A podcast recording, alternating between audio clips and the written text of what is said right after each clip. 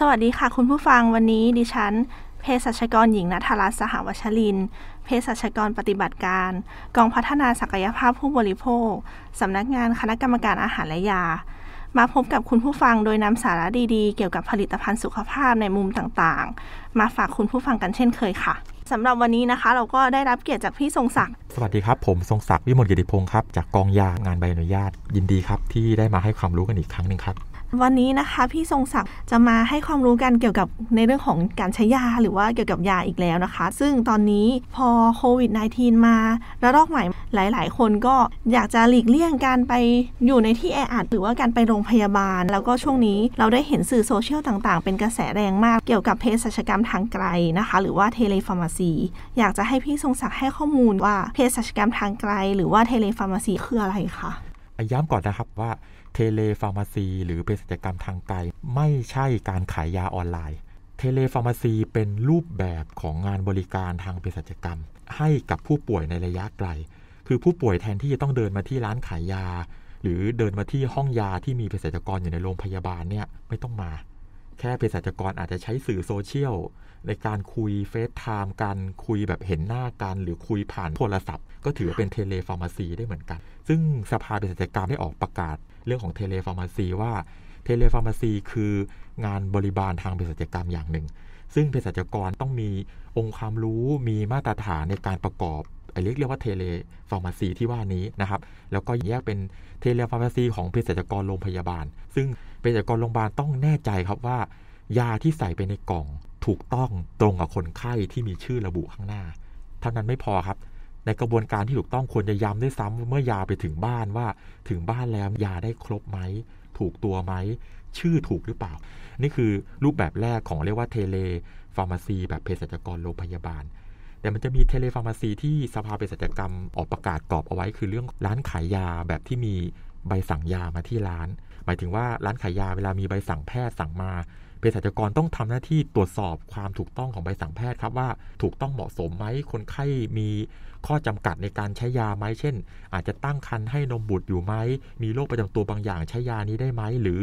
ยาตีกันเนี่ยครับแล้วก็สุดท้ายครับกรณีที่แบบผู้ป่วยเดินมาร้านยาไม่ได้ ต้องการยาจากร้านขายยาไปอย่างนี้ได้หรือไม่ เขามีคำหนึ่งในประกาศเทเลวาซีเขาว่านัดหมายส่งมอบยา นั่นหมายความว่าสมมติว่าร้านขายยาตั้งอยู่ริมถนนใหญ่ แล้วจอดรถไม่ได้ คุยไม่ค่อยได้นาน เราอาจจะมีการสื่อสารกับร้านขายยากันล่วงหน้าว่า เราเรามีอาการแบบนี้ เราต้องการได้รับการดูแลเบื้องต้นอย่างนี้นะครับ แล้วพอวันที่เราไปที่ร้านยาจริง เราใช้เวลาน้อยลงครับ ในช่วงนี้ก็เห็นข่าวเหมือนกันนะคะ ว่าหลาย ๆ โรงพยาบาลเริ่มส่งยาทางไปรษณีย์กันแล้ว ยังไงก็แล้วตามก็คือจะต้องมีการอ่าเพื่อเช็คนะคะ หรือว่าให้ผู้ป่วยได้รับยาอย่างปลอดภัยถูกต้องทุกคนทุกโรคนะคะโรงพยาบาลที่ส่งยาทางไปรษณีย์แจ้งนิดหนึ่งว่าพื้นฐานก็คือคนไข้เดิมครับ ตอนนี้มันจะมีอีกคำหนึ่งที่ข้าง ๆ กันเขาเรียกว่า telemedicine คุณหมอออนไลน์อย่างนี้ครับในประกาศแพทยสภาบอกว่า telemedicine แบบของคุณหมอครับโดยแพทยสภาประกาศออกมาว่า เป็นเพียงแค่การสื่อสารข้อมูล โดยความรับผิดชอบเป็นของผู้ให้ข้อมูลกับคุณหมอเอง อันนี้ย้ำเลยนะครับว่าความรับผิดชอบเป็นของผู้ให้ข้อมูลกับคุณหมอเอง เพราะนั้นคนไข้ที่แบบโรงพยาบาลส่งยาไปให้คือเป็นคนไข้เดิม อาจจะเดิมทีเคยไปหาหมอทุก ๆ 3 เดือน ลักษณะเนี้ยจะปลอดภัยกับคุณไข้ในระดับหนึ่งตรงที่ว่า มีแฟ้มประวัติผู้ป่วยเก็บเอาไว้ มี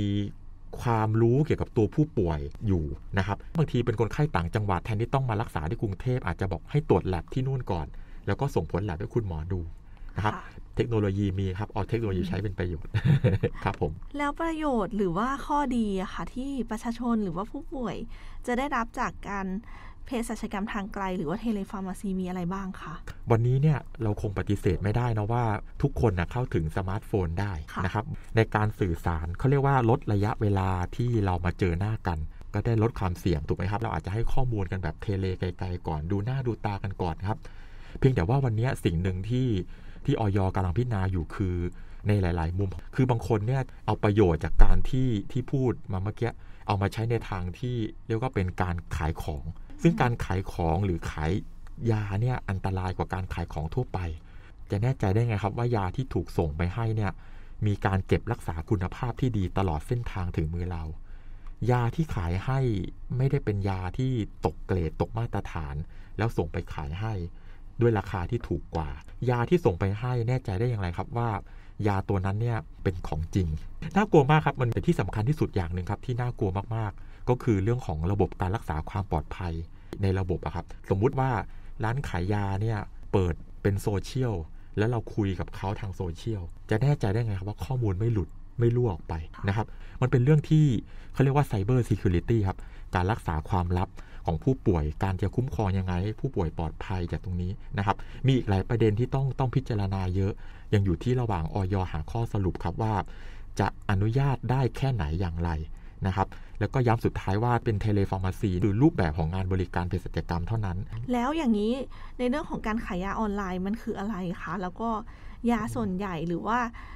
ส่วนใหญ่คนลักลอบขายยาอะไรผ่านช่องทางออนไลน์ คือจะย้ำอย่างนี้เลยครับว่า ยาออนไลน์เนี่ยเป็นอะไรที่น่าเป็นห่วงมากๆ หลายประเทศตอนก่อนหน้าโควิดนะครับเขาพูดเลยว่าทุกอย่างออนไลน์ผิดหมด เพราะว่าเขาคุมไม่ได้นะครับแต่บางประเทศก็เริ่มเปิดอย่างอเมริกาอย่างแถวภาคพื้นยุโรปอย่างเนี้ยแต่เขาต้องบอกว่าอย่างหนึ่งคือเขาต้องไล่บี้ได้ นะครับว่าใครเป็นคนขายให้ต้องติดตามได้ แต่ว่ายังไงถึงแม้เขาจะมีกฎหมายเข้มข้นเนี่ยเขาก็บอกเลยว่าต้องให้ประชาชนภาษาสมัยใหม่เขาเรียก health literacy คือความฉลาดรู้เกี่ยวกับตัวการเลือกซื้อผลิตภัณฑ์หลายครั้งเนี่ยผู้ป่วยเป็นคนได้รับกรรม จากการที่ซื้อยาออนไลน์ ไม่ว่าจะเป็นยาผิดกฎหมาย การเอายาไปใช้ในทางที่ผิดอย่างนี้ครับหรือว่ายาตกคุณภาพตกมาตรฐาน มันก่อให้เกิดความเสี่ยงอันตรายได้สูงเข้าไป ตอนนี้ออยกำลังพิจารณาเรื่องนี้อยู่ครับ เรื่องของกฎเกณฑ์หลักเกณฑ์ว่าจะให้ได้แค่ไหนอย่างไรเพื่อความปลอดภัยนะครับแล้วเภสัชกรรมทางไกลกับการขายยาออนไลน์ ตกลงความแตกต่างกันมันมีอะไรบ้างคะ เภสัชกรรมทางไกลเป็นรูปแบบของงานบริการทางเภสัชกรรม คือสิ่งที่เภสัชจะมอบให้กับผู้ป่วย หรือคนใช้ยาเพื่อความปลอดภัยในการใช้ยา ด้วยคำแนะนำด้วยอะไรที่เหมาะสมนั่นแหละครับคือเภสัชกรรมทางไกล ส่วนตัวผลิตภัณฑ์เนี่ยปัจจุบันยังติดขัดในเรื่องข้อกฎหมายอยู่ เรื่องการขายยานอกร้าน การส่งยายังมีประเด็นอยู่ เพราะว่าออยโดยบทบาทหน้าที่ขององค์กร คือต้องคุ้มครองความปลอดภัยเกี่ยวกับตัวผลิตภัณฑ์ ถ้าจะเป็นร้านขายยาต้องมีใบอนุญาตขายยา มีแหล่งแห่งหนชัดเจน ถ้ามีอะไรเกิดขึ้นอย.เข้าไปจัดการได้ทันที แต่ถ้าเป็นออนไลน์ร้านตั้งอยู่ตรงไหนเซิร์ฟเวอร์อยู่ตรงไหนนอกอยู่ต่างประเทศหรือเปล่า ขายยาที่อะไรก็ไม่รู้เยอะแยะ แล้วใครรับผิดชอบอย.ก็จับยากเหมือนกันครับ เพราะนั้นถึงบอกว่าความฉลาดรู้ของผู้ป่วยหรือ health literacy เนี่ยเป็นสิ่งที่สำคัญที่สุด เรียกได้ว่าคือเภสัชกรรมทางไกล หรือว่า telepharmacy เนี้ยก็จะเป็นในส่วนของการบริการของเภสัชกรนะคะไม่ว่าจะเป็นการให้คำแนะนำในการใช้ยาอะไรต่างๆ ส่วนการขายยาออนไลน์เนี้ยก็จะเป็นสิ่งที่ถ้าพูดถึงก็คือตอนนี้ยังถือว่าผิดกฎหมายอยู่ถูกไหมคะครับยังเป็นสิ่งที่ยังผิดกฎหมายอยู่ เพราะว่าเป็นการขายยานอกสถานที่นะครับพรบยาเขาห้ามไม่อยู่ครับ แต่ก็เรียนเป็นแสงสว่างไว้นิดนึงว่าออยกำลังพยายามที่จะหาเรื่องมาตรการหาวิธีในการที่จะให้มันปลอดภัยอยู่เพราะว่าต้องบอกเลยว่าเราหนีไม่พ้นครับเทคโนโลยีที่จะมา เราคิดอยู่ครับ แต่เราจะทำยังไงให้ปลอดภัย ค่ะ แล้วทางออยค่ะ มีแนวทางในการจัดการกับการขายยาออนไลน์อย่างไรบ้างคะ การขายยาออนไลน์ยังเป็นสิ่งที่ผิดกฎหมายนะครับ เพราะถือว่าหนึ่งนี่เป็นการขายยานอกสถานที่ที่กำหนดไว้ในใบอนุญาตนะครับขัดต่อมาตรา 19 วงเล็บหนึ่งของพรบยา ซึ่งตรงนี้มีความผิดอยู่ชัดเจน ดังล่าสุดก็มีเรื่องการพักใช้ใบอนุญาตไปเหมือนกัน จากเหตุที่ว่าขายยานอกสถานที่ที่กำหนดไว้ในใบอนุญาต แล้วก็เรื่องโฆษณาด้วยครับ สิ่งที่โฆษณาต่อผู้ป่วยต้องมาขออนุญาตก่อน ค่ะ แล้วสำหรับโทษของผู้กระทำผิดนะคะ ในการขายยาออนไลน์ที่จะได้รับนะคะมีอะไรบ้างคะ ถ้าตามเรื่องของโฆษณาจะแรงสุดก็จะปรับเป็นเงินหลักแสนครับ คือโฆษณาโดยไม่รับอนุญาตนะครับอันที่ 2 ก็คือเรื่องของขายยาโดยไม่รับอนุญาตครับ ที่ผ่านมาเคยเจอคนที่ขายยาให้เราในออนไลน์ ไม่มีแม้กระทั่งใบอนุญาตเลย ซึ่งตรงนี้มีโทษหนักเลยเหมือนกันนะครับ มีจำคุกสูงสุดถึง 5 ปี เรื่องของการขายยาแบบไม่มีใบอนุญาตแบบออนไลน์เนี่ยนะครับหรือว่าตอนที่มีใบอนุญาตแต่ว่าขายยาสถานที่ก็มีโทษปรับเหมือนกันนะครับแล้วก็นำเหตุสู่การเรียกว่าพักใช้ใบอนุญาตได้เหมือนกันนะครับค่ะเราก็ได้ความรู้เกี่ยวกับเภสัชกรรมทางไกล หรือว่าเทเลฟาร์มาซีนะคะ แล้วก็การขายยาออนไลน์ไปเยอะเลยนะคะ ในส่วนของผู้บริโภคหรือว่าประชาชน คุณผู้ฟังที่ฟังอยู่ตอนนี้นะคะ หาก เห็นว่าามีเว็บไหนเพจไหน ขายยาออนไลน์ที่ผิดกฎหมาย หรือแม้ว่าจะเป็นในเรื่องของการโฆษณาเกินจริงก็ตามนะคะ ก็แจ้งมาที่ออยได้เลยนะคะ ที่สายด่วนออย1556 หรือว่า